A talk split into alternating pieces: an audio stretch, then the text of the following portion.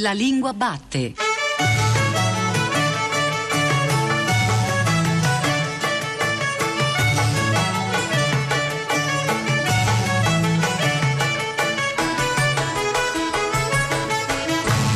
Un buongiorno vicino a tutte le persone che sono qui ora con noi all'Oto Lab di Lecco e come sempre un buongiorno etereo e lontano, ma solo apparentemente alle ascoltatrici e agli ascoltatori che ci stanno seguendo adesso su Radio 3. Io sono Giordano Meacci e questa è La Lingua Batte, la trasmissione che ogni domenica va alla scoperta della lingua italiana e che oggi si trova a Lecco appunto al Festival della Lingua Italiana Treccani Le Parole Valgono nel cuore dei luoghi manzoniani, a pochi passi da quel lago che prende corso e figura di fiume, a risciacquare i panni in adda, forse solo perché palindromo. Vediamo, perché oggi di parole si parlerà, quindi per motivi significanti più che significativi, ma anche significativi, continuando a giocare con le parole. Siamo qui per raccontarvi un festival fatto di lezioni di Giuseppe Patota e Valeria della Valle, di musica e versi per musica di Manuel Agnelli, di Vinicio Capossela, dei Comacose e per interrogarci soprattutto seguendo la storia di alcune parole, tra le altre per cercare di coglierne il valore nel tempo. Le parole valgono come nelle migliori famiglie linguistiche dal passato al presente fino, chissà, ai presagi di futuro che le parole si portano dietro con la loro storia linguistica. E per dare un segno tangibile della nostra presenza al Festival della Lingua Italiana Treccani c'è ora il rappresentante ufficiale Treccani, Luigi Romani, anche in rima, non volendo o volendo, chissà, lo decideranno ascoltatrici e ascoltatori, che eh, ci racconta, se vuole, il festival di quest'anno, il primo anno eh, alla fine, ma si può già mh, raccontare in un certo senso quello che sono state, quello che sono queste tre giornate a Lecco. Sì, dunque, eh, questo è il primo eh, festival che Treccani organizza in forma strutturata a Lecco sulla lingua italiana legato all'hashtag Le parole valgono. Di fatto già da due anni siamo presenti qui a Lecco con iniziative eh, molto più ristrette limitate legate a singoli incontri su temi di linguistica manzoniana. Eh, è importante il bilancio complessivo, adesso Giordano eh, mi chiedeva, eh, sebbene la giornata non sia ancora conclusa, è sicuramente positivo. Eh, in realtà noi avevamo qualche, eh, qualche diciamo, sentore che potesse, speranza che potesse essere così, perché anche negli anni passati il riscontro è stato molto buono. E quest'anno quindi abbiamo voluto presentare un'offerta molto più organizzata di contenuti, con dei laboratori didattici strutturati la mattina, incontri tematici nel pomeriggio dove le parole chiave che guidano tutte le attività di ogni singola giornata, perché ogni giornata è legata ad una parola chiave. Ecco, parole chiave, empatia, ambiente, verità.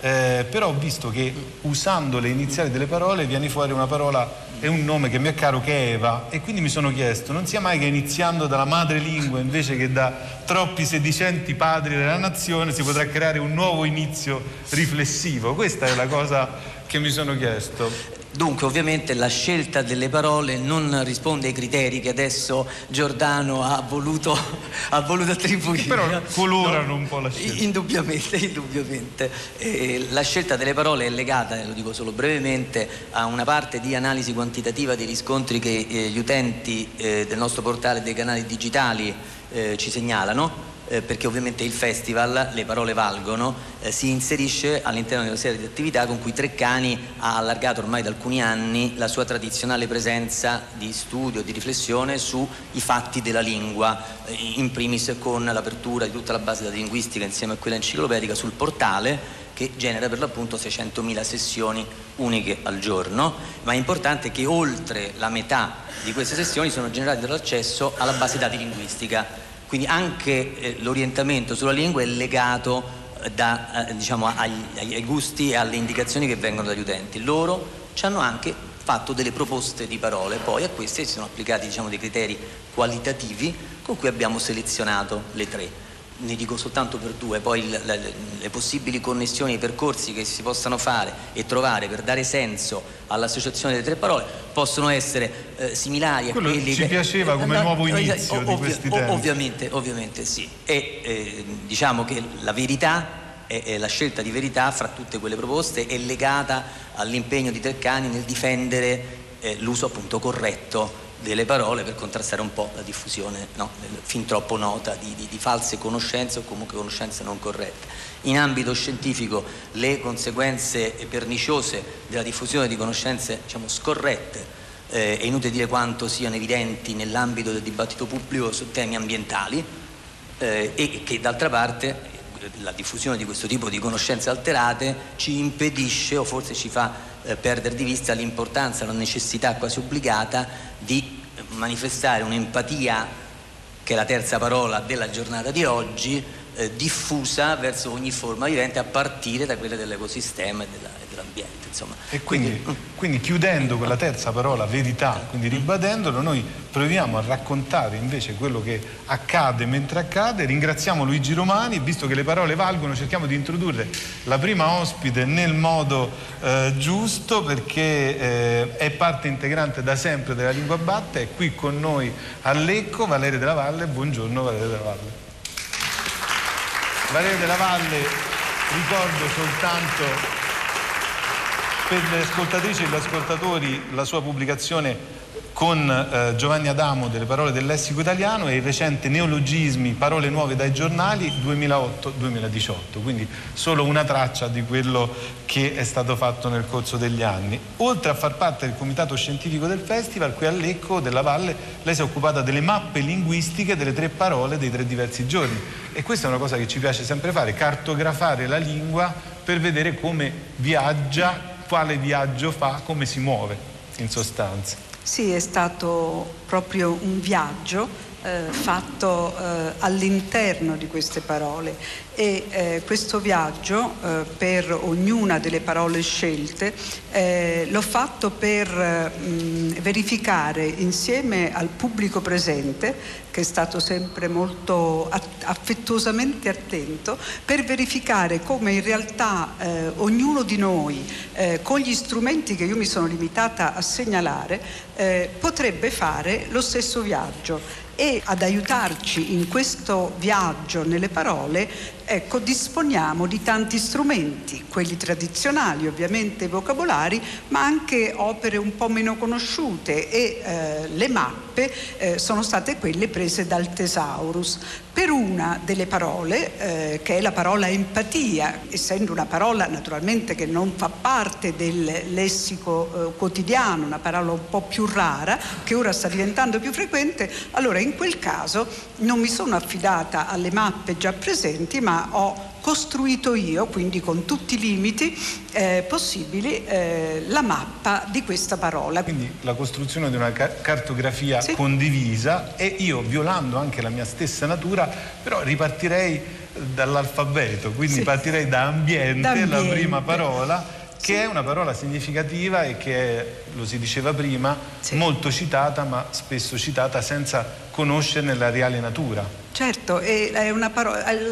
La cosa interessante. Non a caso dico natura, poi, peraltro. Proprio così. Eh, la cosa interessante è che eh, ognuna di queste parole, quando andiamo a ricostruirne eh, la storia, eh, riserva delle sorprese. E, per esempio, ambiente, parola che appunto oggi è davvero una parola eh, centrale. No? Eh, ieri abbiamo sentito anche la centralità di ambiente nella enciclica di Papa Francesco.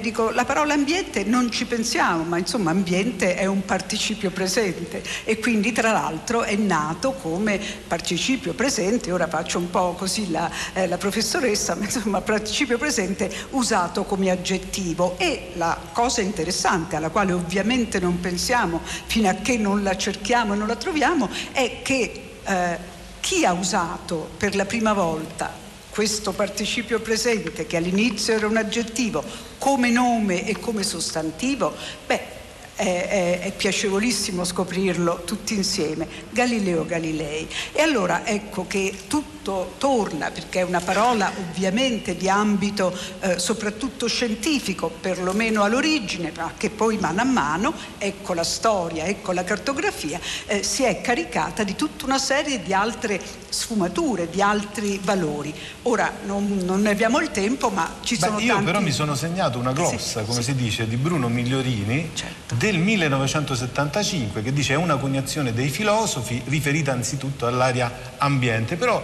la nota che leggo del 75, in questi anni ambiente sta riprendendo una più decisa connotazione fisica, in quanto molto si parla, anche se poco si agisce, per la difesa dell'ambiente contro l'inquinamento. Quindi è una questione che a studiare la parola capiamo certo, eh, viene da lontano. Viene purtroppo. da lontano ed è bellissimo ritrovare proprio le parole eh, di Migliorini, insomma Migliorini che viene citato tante volte durante questa trasmissione della lingua batta e che è davvero eh, un po' la, la, la, figura di linguista che ci accompagna nelle nostre ricerche, ecco lui aveva già intuito quello che stava succedendo e che poi è successo. E quindi ecco, tra l'altro la difesa dell'ambiente è proprio una delle locuzioni, una delle espressioni che se andassimo a fare il conto è di quelle più pronunciate ogni giorno nella lingua italiana. Ecco, cercando di trovare un passaggio che non sia solo alfabetico tra la prima e la seconda parola, si può dire che Bruno Migliorini ci è empatico o è un grande inganno della percezione, quello no, di eh, sommare simpatia e empatia della Valle? Lo possiamo dire, lo possiamo dire se però precisiamo che empatia e quindi anche l'aggettivo che se ne è tratto, empatico, ehm, stanno passando, il fenomeno è proprio di questo periodo, eh, stanno passando da un uso eh, specializzato, perché erano termini termini che appartenevano a degli ambiti molto ristretti, a quello dell'estetica, mm, a quello della psicologia, eh, a quello della filosofia e ora anche a quello degli studi eh, che riguardano eh, i neuroni. Eh, però, come spesso succede eh, nella lingua italiana, ecco, un termine che ha queste connotazioni, quelle che ho appena citato, eh, sta diventando popolare. Ehm, vi faccio un esempio che ho portato con me. Ecco, in un articolo uscito ieri c'è una, c'è una, riga in cui si dice, era un'intervista a Meryl Streep, eh, l'attrice regala al personaggio una particolare empatia. E qui naturalmente empatia è usato in senso molto eh, generico, no? non, non, tecnico e il giorno prima, quindi parlo di cose proprio degli ultimi, ultimissimi giorni, nel Corriere della Sera c'era una intervista col cantante Mika e anche lì si diceva eh, Mika eh, risponde alla domanda seduto sul divano eh, con grande empatia. Allora vedete che il significato tende a eh, generalizzarsi, no? un fa, ha un po' di simpatia, un po' di affetto, un po' di eh, capacità di comunicazione, però questa è la storia delle parole, talvolta passare da un significato molto tecnico a un significato che diventa eh, e un uso che diventa di tutti quelli che parlano la lingua italiana. Uso di tutti partendo da una prima traccia viene in mente immediatamente padre Dante. Sì. La verità nulla menzogna frodi, cioè nessuna menzogna faccia torto alla verità, quindi non credere a versioni errate, almeno quando ne parla nell'inferno, nel ventesimo dell'inferno.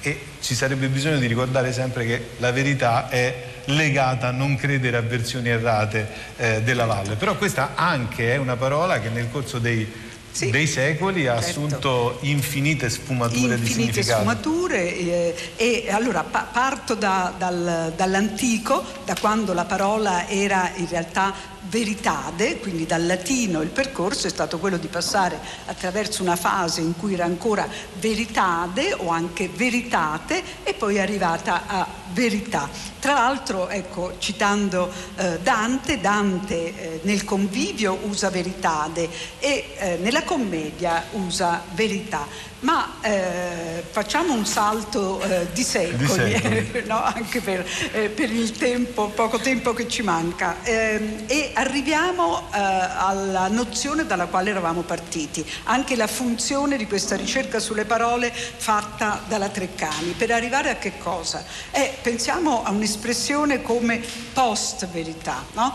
Questa, questa, espressione, sì certo, ci viene dall'inglese, no? è ricalcata su post-truth ma ha una funzione importantissima perché eh, serve a designare eh, quelle verità che in realtà continuano a essere affermate ma prive di eh, dimostrazione, quindi sono pretese verità e quindi il passo a, ora userò eh, contro il mio volere un'espressione inglese, ma dirò fake news per tradurla però immediatamente con parole fandonia che mi sembra parole molto più familiare, molto più divertente italiano. come certo, traduzione, certo. però c'è sempre questa necessità di muoverci su più parole proprio perché fake news ormai è entrata, è entrata nell'uso infatti quindi, lo, dicevo, sì, lo sì. dicevo un po' no per, ma era per ricordare per, che è eh, divertente e bello sì. rendere complicata la realtà che poi la rende anche più semplice mi veniva eh, da pensare per il mio amore per gli aggettivi finendo quindi questa disamina di sostantivi per lo più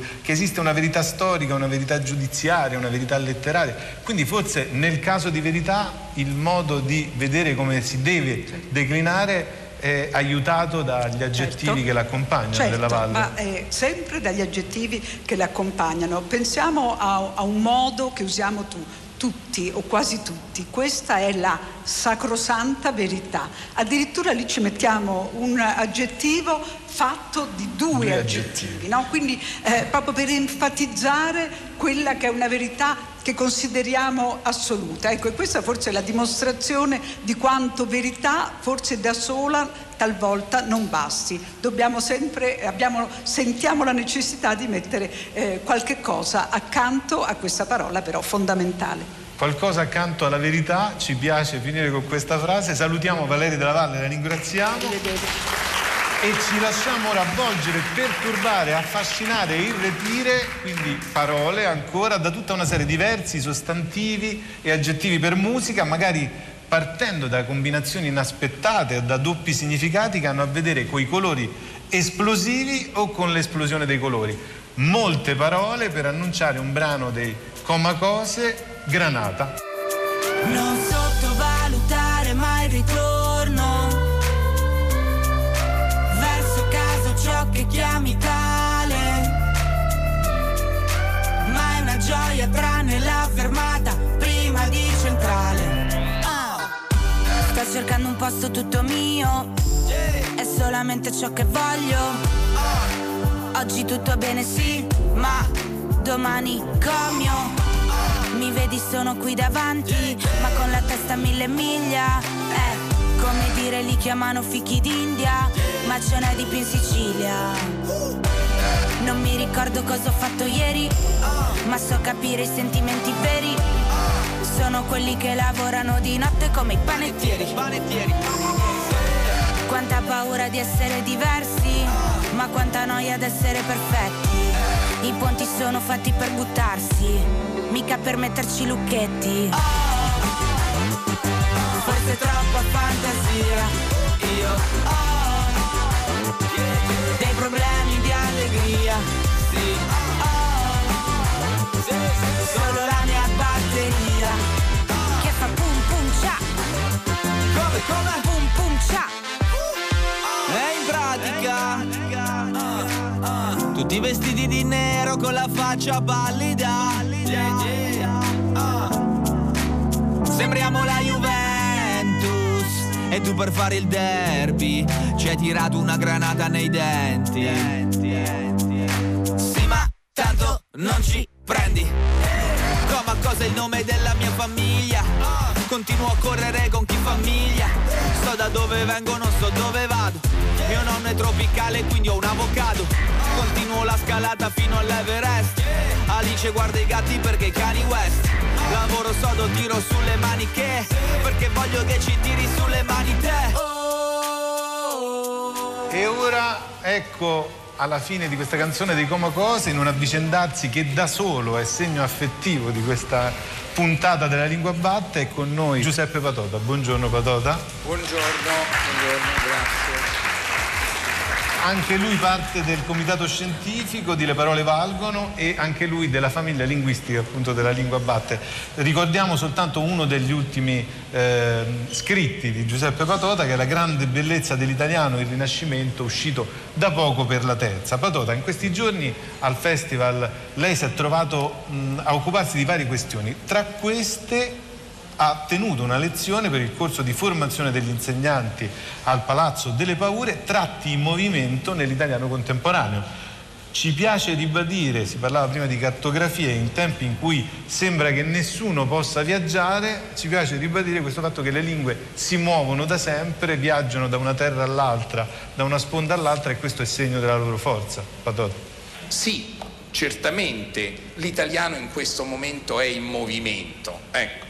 Aggiungo, lo è, lo è sempre stato, lo è sempre stato, da che lingua è lingua, ma aggiungo anche un'altra cosa, questo movimento sulla lunga durata è molto meno vistoso di quanto siamo portati a pensare. Eh, è stato citato più volte Dante, allora pensate soltanto a questo particolare, pensate a, al primo, al verso con cui si apre la commedia di Dante, nel mezzo del cammin di nostra vita. Che cosa rende diversa la lingua, l'andamento di questo verso rispetto a una lettura che se ne può dare nell'italiano contemporaneo, soltanto una cosa. Noi oggi non diremmo nel mezzo del cammin di nostra vita, ma diremmo nel mezzo del cammin della nostra vita, nel mezzo del cammino della nostra vita. Allora, vedete, mi, non mi pare questa grande differenza, quindi l'italiano è rimasto sostanzialmente uguale a se stesso e aggiungo i tanti eh, lodatori del bel tempo che fu, soprattutto nella scuola, cioè di un tempo in cui gli studenti parlavano e studiavano e imparavano un italiano perfetto, beh, devo dire, ehm, lasciano un po' il tempo che trovano, eh, mi fanno un po' sorridere perché da storico della lingua eh, mi assumo ovviamente la responsabilità scientifica di quello che dico, questo passato non è mai esistito. È una riscrittura del passato che continua nel presente e quindi una riscrittura del passato che è molto vicina alla tematica e al tema dell'ubisunt, quindi va sempre preso per quello che è, una cosa di cui a volte c'è il rischio che bisogna preoccuparsi. A proposito di questo, in un recente intervento lei Patota ha parlato della rarefazione del passato remoto. Questa è una cosa che mi incuriosisce perché in un momento come questo in cui viene brandito il passato remoto anche in modo becero e sbagliato, oppure con degli errori di valutazione del passato che vanno ribaditi anche questi, c'è però una rarefazione del passato remoto. Ma io l'ho fatto soprattutto per spendere una buona parola a vantaggio del congiuntivo. Spiego perché. Tutti quanti dicono, tutti dicono, il congiuntivo è morto, il congiuntivo non lo adopera più nessuno.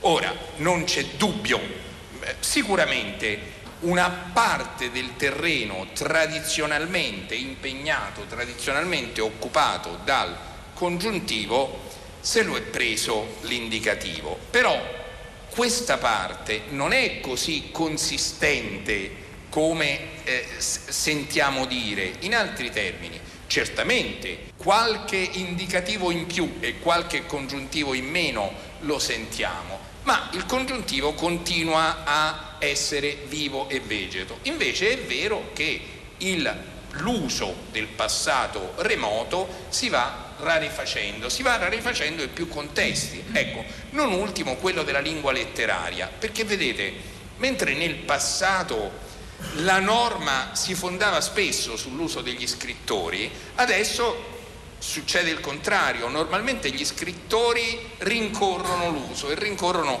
l'uso parlato. Allora ci sono, non tutti, ci sono molti scrittori per esempio che non adoperano il passato remoto neanche, neanche sotto tortura.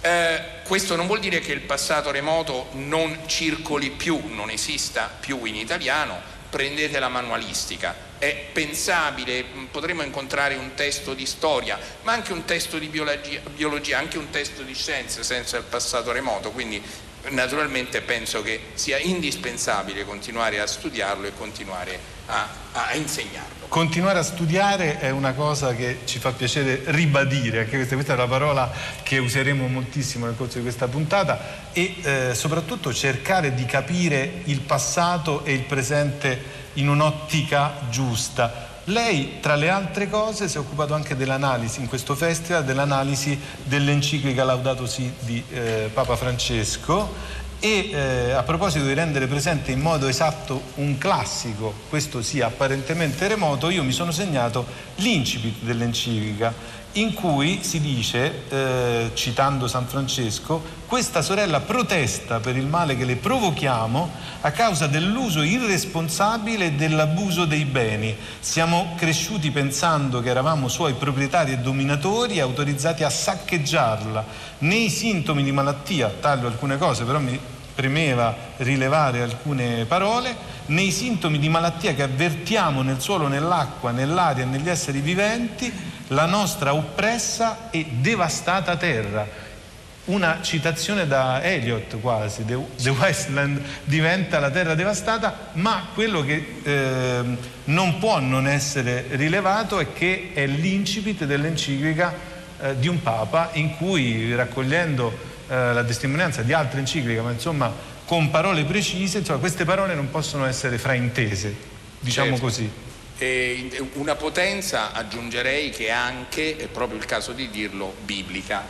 Io vorrei soffermarmi perché eh, io di, di, di parole e, e più che di senso sono in grado di occuparmi. Allora, a proposito di parole, eh, Giordano Meacci ha ricordato quelle che aprono questa enciclica. Normalmente, normalmente il titolo di un'enciclica coincide con le parole che lo, a, lo aprono e altrettanto normalmente questo titolo è in latino perché le encicliche dei papi dal 1740 in poi, cioè da quando eh, fu emanata la prima, sono quasi tutte state eh, pubblicate in latino. Quasi tutte ma non tutte.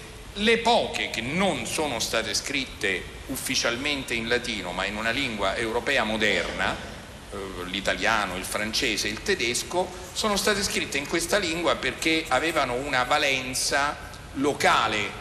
Il pontefice del momento parlava ai fedeli o ai vescovi d'Italia, di Francia o di Germania di una questione che riguardava soltanto la Francia, l'Italia o la Germania. Invece, altro elemento rivoluzionario di Papa Francesco, Papa Francesco parla di, al mondo intero di un problema che riguarda il mondo intero, ma lo fa adoperando ufficialmente eh, non il latino, ma l'italiano. E che italiano? Perché Laudato Si non è soltanto, no, prima ancora di essere l'incipit, il titolo di questa enciclica, è anche, lo ricordiamo tutti, l'inizio di un gioiello della letteratura mondiale, vale a dire il Cantico delle creature o Cantico di Frate Sole o Laudes Creaturarum di San Francesco. E Giordano Meacci ha citato quell'inizio dell'enciclo in cui si parlava di questa nostra sorella. Infatti era il rimando esattamente certo, al, al Laudato Si. Quindi c'è questa novità, ma soprattutto, ecco, siamo a Lecco nel seguito dell'enciclica che ho cercato di leggere proprio per eh, fare in modo che le parole siano precisamente inequivocabili, quindi aggiungendo un avverbio e, e, e un aggettivo. Eh, siamo a Lecco, comincia un resoconto di grida manzoniane quasi, perché si dice di tutte le encicliche che prima di Francesco si sono occupate di questo eh, argomento, senza, cadendo però le parole nel vuoto, come si dice, un po' come nel rilievo di Migliorini di prima.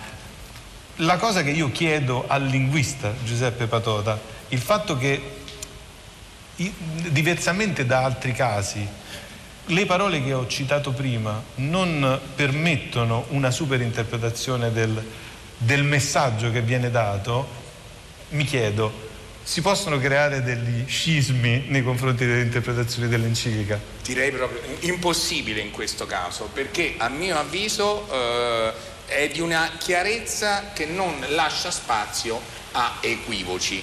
Eh, il Papa ritorna su, eh, usa una serie di parole eh, che ricorrono in continuazione nell'enciclica, sulle quali non ci può essere ambiguità di significato. Quando parla della terra, parla della nostra casa comune. E che, in che altro modo possiamo interpretarla? In che altro modo possiamo definirla? Quando parla di ecologia, attenzione, quando parla di ecologia, eh, parola che naturalmente ricorre frequentemente nell'enciclica, non parla, come dire, di una ecologia senza aggettivi, parla di una ecologia integrale, ecco, di una ecologia integrale, perché eh, nel mondo, dice eh, Papa Francesco nell'enciclica, nel mondo è tutto connesso. Ecco, questa è un'altra parola che compare eh, nella Laudato Si ed è una parola che merita da parte nostra un po' di attenzione in più. La parola connesso è una parola che può avere molti significati letterali e anche materiali e anche immateriali. No? Noi possiamo parlare di, genericamente di problemi connessi uno con l'altro, possiamo però anche parlare di ehm, eh, pezzi di legno eh, connessi o mal connessi fra loro, in questo caso la parola connesso è una parola eh, che ha una, un significato materiale. Ma oggi diciamo la verità, il termine connesso viene adoperato con un significato, se volete, più basso, eh, più ricorrente, non voglio dire rozzo. Oggi connesso vuol dire eh, sostanzialmente connesso in rete, collegato in rete. Ecco, io ho l'impressione che il Papa abbia scelto l'uso di questo aggettivo, di questo aggettivo apparentemente basso, perché aveva proprio desiderio di dirci come stanno le cose. Connesso nel senso di collegato alla rete, connesso nel senso di collegato a tutto il resto. Voi naturalmente potreste obiettarmi, ma lei come fa a dirlo? Eh, certamente non, non, non, non oso nemmeno pensare di poter eh, penetrare nelle intenzioni o nella mente eh, di eh, Papa Francesco, però aggiungo, vi meravigliereste eh, molto di pensare che questo sia stato il, il senso che Papa Francesco ha voluto dare all'aggettivo, tenendo conto il fatto che nella ultima giornata mondiale della gioventù Papa Francesco ha definito eh, la Madonna, Maria, la Vergine, influencer di Dio, beh insomma allora forse... Ecco, di là da tutto e di là dalla, dal mio agnosticismo di fondo di laico, eh, mi premeva però segnalare questo fatto, cioè che l'enciclica, eh, l'ultima enciclica del Papa, che si rivolge quindi all'intero pianeta dei parlanti, mi viene da dire, prende una posizione netta e le parole non possono essere fraintese. Quindi io sulla base di questa possibilità di una catastrofe ecologica, citando peraltro Paolo VI, ringrazio eh, Giuseppe Patota e cito in ultimo, ad ogni modo, quanto a me, se ciò ha qualche interesse per il lettore sia chiaro, io ancorché multinazionale darei l'intera Montedison per una lucciola, passando quindi dall'enciclica di mh, mm, Papa Francesco a Pierpaolo Pasolini con le parole di chiusura dell'articolo delle lucciole molto famoso e lasciando spazio alle parole di una canzone che si intitola Mancarsi. Ho detto torno presto come? Ogni volta che poi faccio le quattro. E strazzo una corona col limone. Se no poi ti racconta ciò che ho fatto. Tipo la copertina quella nera. La luna è bianca e tu mi fai da prisma. Colorami una vita più leggera. Se giro il bomber sembra un'area Krishna Partiti da lontano senza niente. Ma in questo mondo sai bisogna farseli. Però che è troppo grano attorno. Probabilmente uno spaventa passeri Dammi dell'ossigeno, fammi sentire in bilico. Fammi pensare che questa giornata non sia grigia. Come quando trovi la sabbia dell'anno Prima in fondo alla valigia. Ma ci pensi mai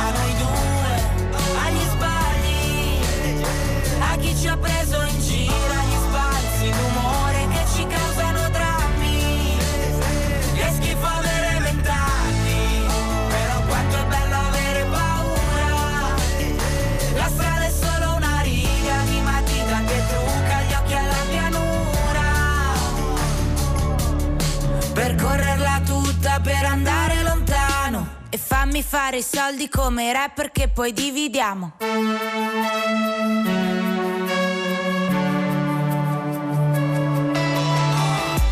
nebbia i lampioni disegnano liane di luce in una giungla di cemento. Ci hanno dato tutto, ci hanno tolto tutto, poi ci hanno detto lascia un commento. Ci hanno detto vivere è una corsa, quindi corri, lo capirai solo al traguardo. Ci hanno dato un cuore in mezzo alle gambe, ma senza le istruzioni per usarlo. Ci hanno dato il piombo, ci hanno dato il fango, ci hanno chiesto quando diventate grandi. E nonostante tutto abbiamo ancora gli occhi rossi, come quelli dei conigli bianchi. Ci hanno detto niente dura per sempre, tranne la musica, quella rimane. Ma per fortuna io ho incontrato te, che mi ricordi casa come le campane. Ma ci pensi mai a noi due, agli sbagli? Quanto è bello avere paura, la strada è solo una riga di matita che trucca gli occhi alla pianura. Sono con noi i Comacose. Buongiorno, un, un buongiorno duale, se me lo concedete, Buongiorno, buongiorno. a entrambi, quindi a- alla coppia. Un buongiorno duale ci piace come aggettivo. Bello, bello, sì. Sì.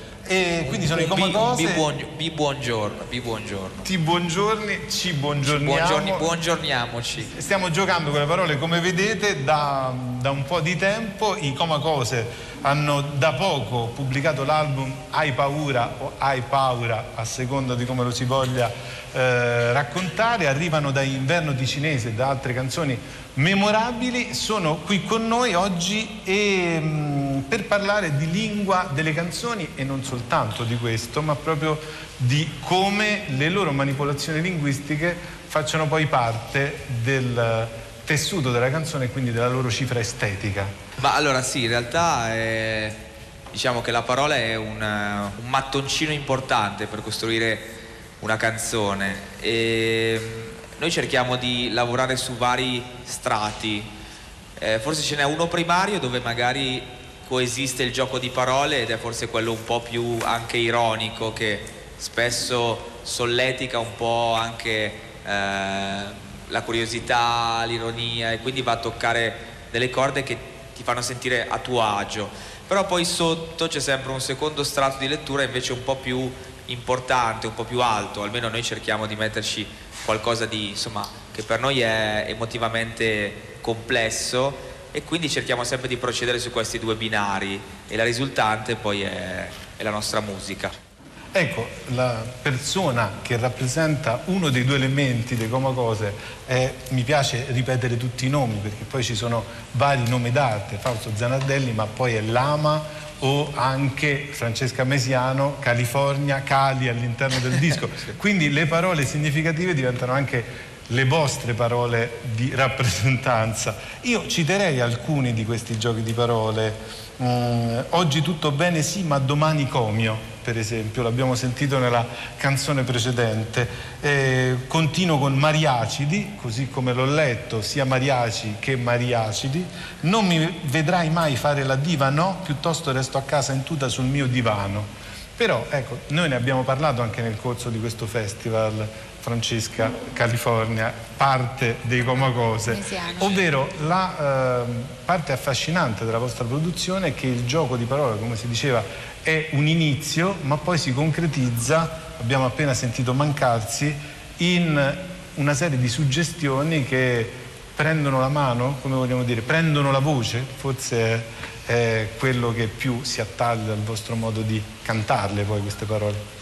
Eh, beh sì, eh, diciamo che nostra, mm, il nostro motore comunque nel fare le, le canzoni è quello di mm, ehm, prendere una- un concetto e portarlo all'esasperazione per poi portarlo di nuovo a- alla sintesi e nel mezzo c'è tutto un, un gioco che ti porta a un estremo e poi ti riporta a un altro, quindi è- alla fine è tutta una questione di gioco, sì.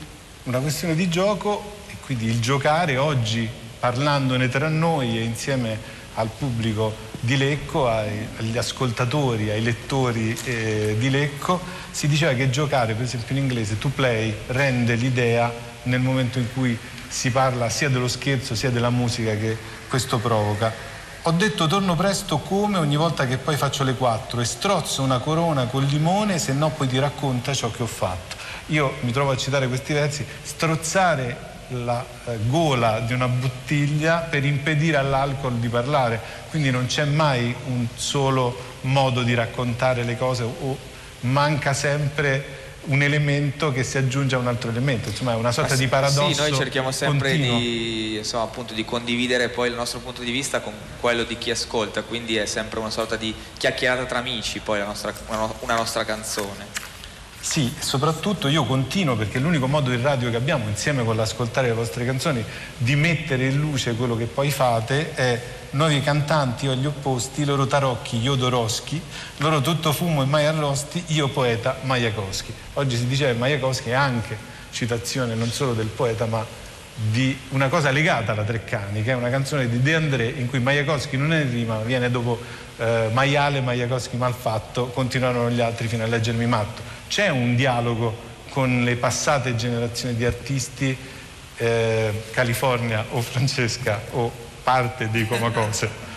Beh sì, noi abbiamo cioè, degli ascolti che comunque sono, sai, quelle cose che scopri magari da, da bambino perché ti passano i tuoi genitori no? nei viaggi in auto o a casa e hai questi ascolti imposti di quei cantautori lì che erano i loro cantautori contemporanei poi della loro giovinezza e che poi ti rimangono fortunatamente dentro e quindi ciclicamente hai proprio il bisogno di riascoltare eh, De André, Battisti, Dalla e, E voi vi trovate Eccetera. a manipolare le vostre canzoni, l'una parla con l'altra, ma anche a manipolare e a campionare quello che è il- la biblioteca passata che vi trovate di fronte. Penso a Amaro cosparso di cenere e Dolce Venere di rime, Dolce Venere di rime ritorna in un'altra canzone ancora. Però quello che mi eh, sembra particolarmente interessante, penso a una metafora sui pensieri che lavorano di notte come panettieri, cioè accanto al gioco di parole eh, esplosivo c'è però sempre un ritorno a una narrazione del mondo eh, entro certi Certo. ambiti e ambienti per giocare sempre Certo, con le sì, parole sicuramente una delle, delle nostre, delle altre nostre caratteristiche è quello di giocare con un codice, eh, come dicevo prima, magari in mod- in modo più tecnico, prima spiegavo, qua invece è un discorso proprio più immaginifico, di, di- di- di immagini, ecco un'immagine magari importante, un'immagine eterea, un'immagine cosmica, come si dice in musica quando si parla del vento, del mare, e poi qualcosa invece di molto concreto, di piccolo, di tangibile, eh, che si può toccare con la mano. Ecco, questa cosa è, una, è un, un escamotage che usiamo spesso per, eh, per portare qualcosa di molto grande in qualcosa di molto piccolo e viceversa. Tra le altre cose, oggi, proprio per rendere eh, partecipi gli ascoltatori e le ascoltatrici di Radio 3, si parlava di come si integrano le vostre voci nel momento del duetto, del- dei duetti, nel momento in cui vi parlate tra voi e è venuto fuori parlando, vi passate la voce, in sostanza. Beh, allora mm, sì, nel momento diciamo, cioè, le canzoni nascono che noi mettiamo diciamo, su, su- su un tavolo tutte le, le idee che abbiamo e Fausto prende, ricuce tutto in maniera omogenea e crea appunto la canzone dall'inizio alla fine, eh, legando le varie parti e poi alla fine sì, ci guardiamo in faccia e diciamo ok, come la, la interpretiamo? Perché comunque un po' anche la forza diciamo delle, delle nostre cose che sia quello che canto io che quello che canta lui è un po' senza sesso se vuoi, cioè può essere proprio interscambiabile, non, non sta parlando un uomo o una donna ma una persona e quindi ehm, penso sia una, una forza anche questa. Ehm, E, poi sì, abbiamo la fortuna, ci hanno detto, noi non ce ne eravamo neanche mai resi conto, del- che comunque le nostre tonalità di voce riescono a creare un'armonia tra di loro molto piacevole. E questa è una fortuna. Siamo, no? accor- siamo accordati, Accordati, diciamo, sì. si direbbe in In musica, maniera in modo involontaria, naturale. sì. Ecco, parlando con voi, la, la radice e la natura delle singole parole accordati ci trovo il cuore dentro e, e come, come nella sua natura etimologica in parte, le corde e eh, ovviamente tutta la natura musicale della parola. Anche nella struttura dell'ultimo disco, Hai paura o hai paura, io continuo a scandirlo in due modi, eh, voi fate questa cosa di mettere l'introduzione alla fine. Questo davvero mi ha eh, colpito, come si dice nelle migliori famiglie, per un semplice fatto che è dichiarato proprio nel libretto il perché lo fate, però diventa una sorta di apertura a questo senso di sgomento successivo. Sì, sicuramente ha una doppia valenza. Una è quella di fare una sorta di, anzi triplice, nota a pie pagina, quindi eh, spiegare un po' qual è il nostro punto di vista, ma alla fine, dopo che uno ha già fruito il disco, dall'altra è anche un po' un'apertura verso qualcosa che succederà eh, in seguito che anche noi non conosciamo, quindi anche lì ci farà paura, non ci farà paura, dobbiamo scoprirlo forse. Ecco, so da dove vengo, non so dove vado, mio nonno è tropicale, quindi un avocado. Continuo la scalata fino all'Everest, Alice guarda i gatti perché i cani West.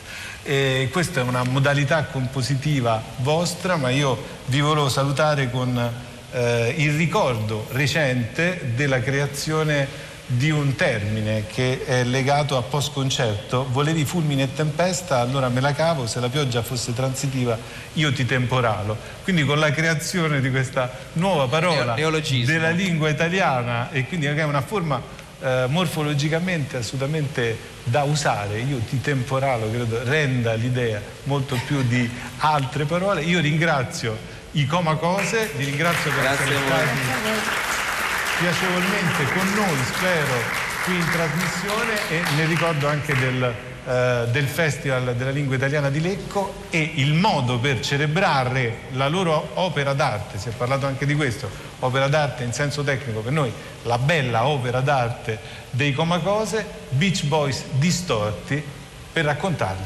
Grazie. Ciao. Certe notti fredde come gli occhi degli aschi, nelle tasche dei giubbini dei maschi. A volte ti scaldi, a volte ti incastri, ma spesso sono solo disastri. E ti ricordi quando avevamo quel vecchio stereo?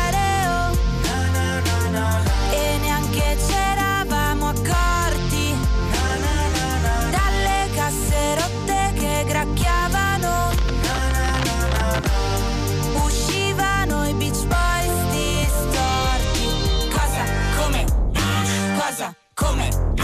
Boys distorti. Cosa? Come? Cosa? Come?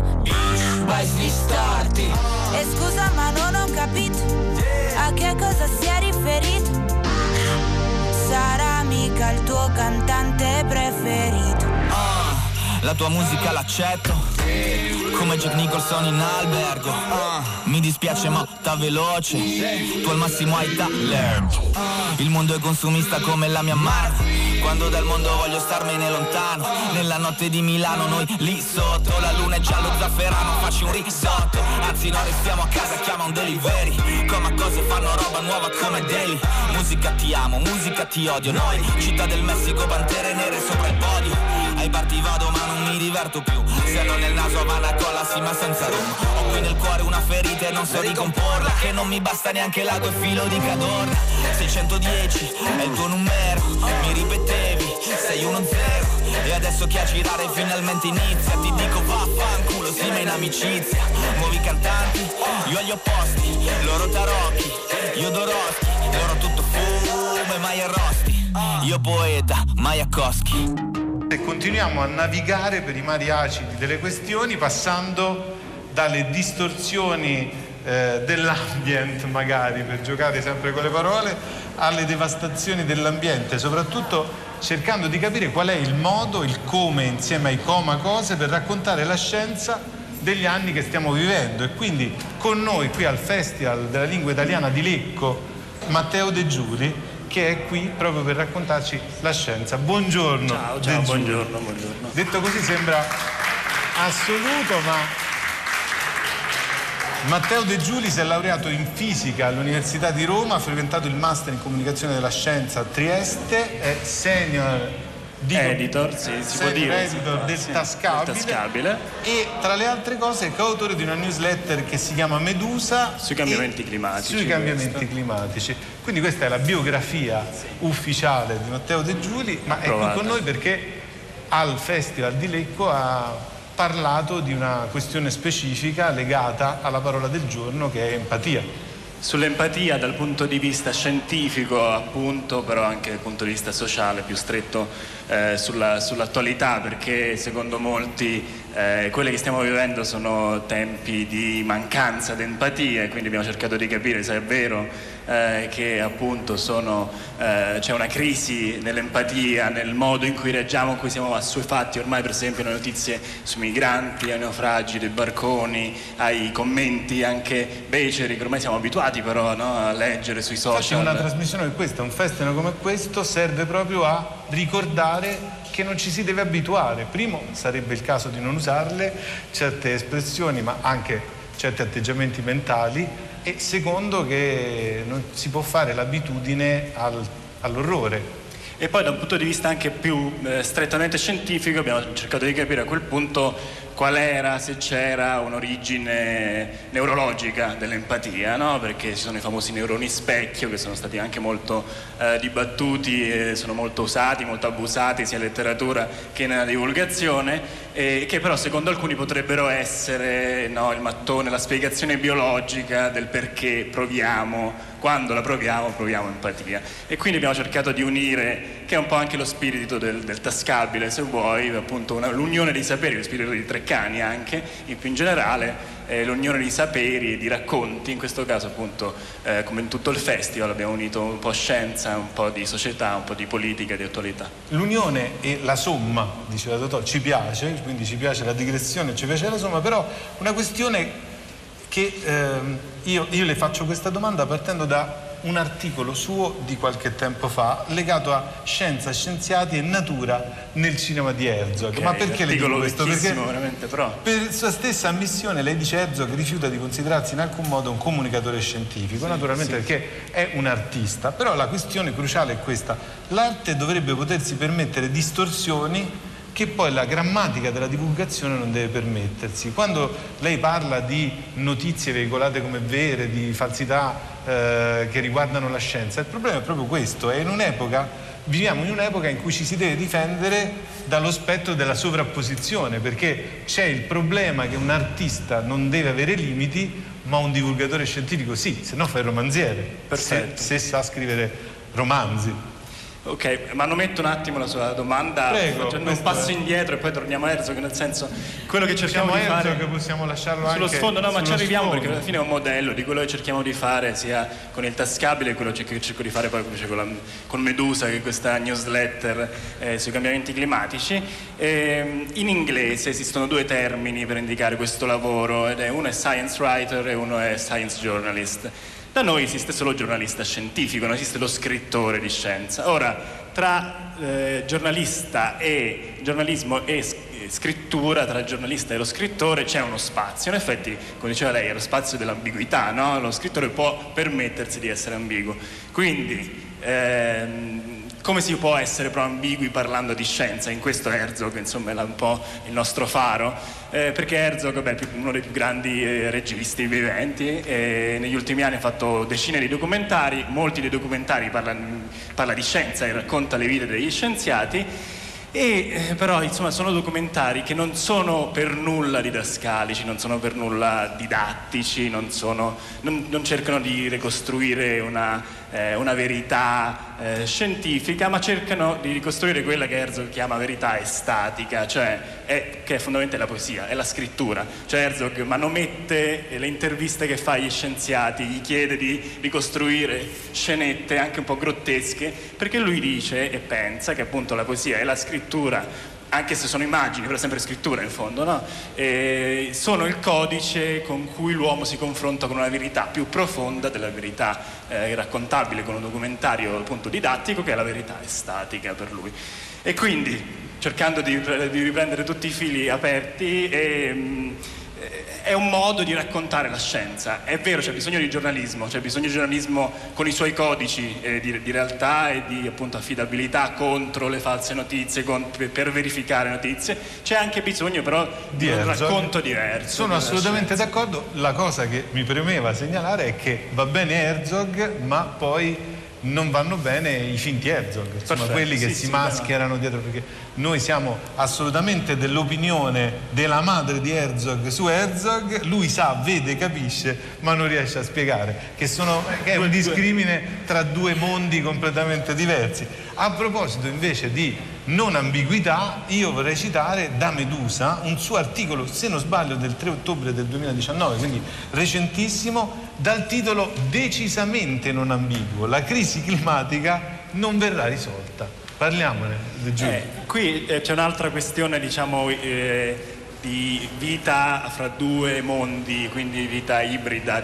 Medusa è in Medusa io lo faccio con questo mio collega amico che si chiama Nicola Porcelluzzi da due anni ormai eh, che lavora anche al Tascabile e da due anni ormai appunto cerchiamo di ragionare sul rapporto uomo-natura, sui cambiamenti climatici, qual è il problema? Che più eh, si eh, studiano queste cose e più eh, pessi- una persona meno come me, fondamentalmente di natura pessimista, viene invasa da ulteriore pessimismo, però scrivere di queste cose in parte vuol dire anche fare attivismo perché Certo. comunque è divulgazione, anche se pur, pur come Medusa cerchiamo di essere un po' di- degli Herzog anche noi, quindi di fare letteratura sui cambiamenti climatici.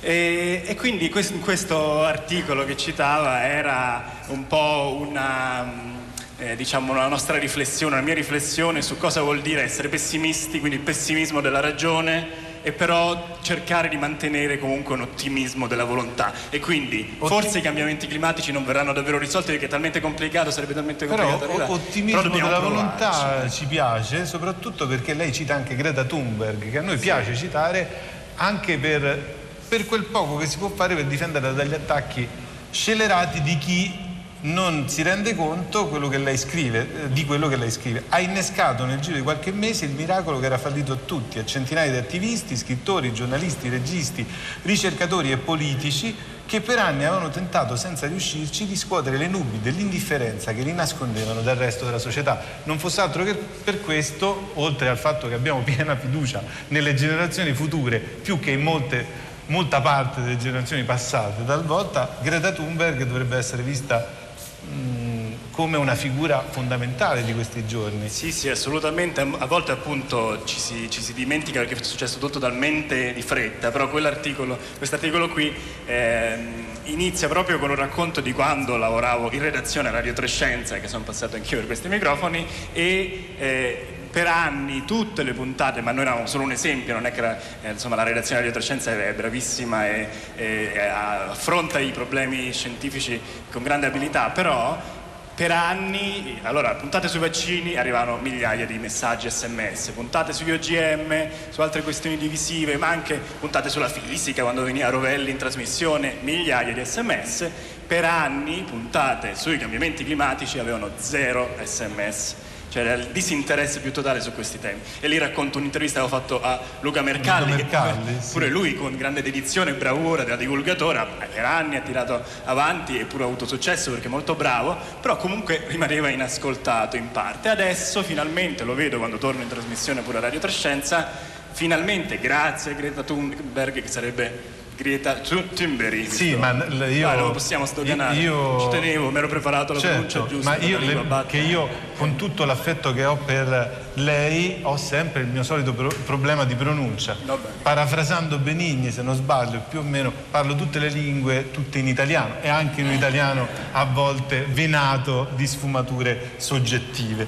Eh, quindi io la saluto e la ringrazio di, De Giulio per averci regalato parole fondamentali sulla divulgazione della scienza e non solo sulla divulgazione della scienza con un altro lato della famosissima medaglia che citiamo sempre. Ci hanno dato tutto, poi ci hanno tolto tutto e ci hanno detto lascia un commento, questo dei comacose, ma ancora in rima con cemento. E poi la critica sociale, la politica, la povertà, il disagio umano. Vorrei approfondire ma penso che il mio vero nemico sono io quando ho un telefono in mano. E su questi versi io non posso fare altro che ringraziare De Giuli tutti gli ospiti di questa puntata della Lingua Batte e ehm, che è stata fatta da quel ramo del lago di Como più o meno, almeno dal punto di vista metaforico e eh, narrativo. Ringraziamo Daniela Cioni dei rapporti istituzionali Treccani, Antonio Princigalli per la consulenza agli eventi musicali. Vi salutiamo, vi diamo appuntamento a domenica prossima. Insieme con me vi salutano Naturalmente Cristina Faloci, curatrice del programma, Ornella Bellucci con noi in redazione, il nostro curatore e regista Manuel De Lucia. Per la parte tecnica ringraziamo Mauro e Stefano e Paolo Gilardi di Scintilla Service e quindi cos'altro dirvi? Un saluto da Lecco e da luoghi che in un universo parallelo che c'è comunque sempre vicino, Lucia vedeva passeggiando per strada fidando che non ci siano più brutti incontri sulla strada di Lucia e sulla strada di tutte le Lucie del mondo. Io sono Giordano Meacci, questa è sempre la Lingua Batte, sentiamoci come sempre, se vi va. Per ora sentiamoci l'ultima canzone alla metta dei Comacose. l'estate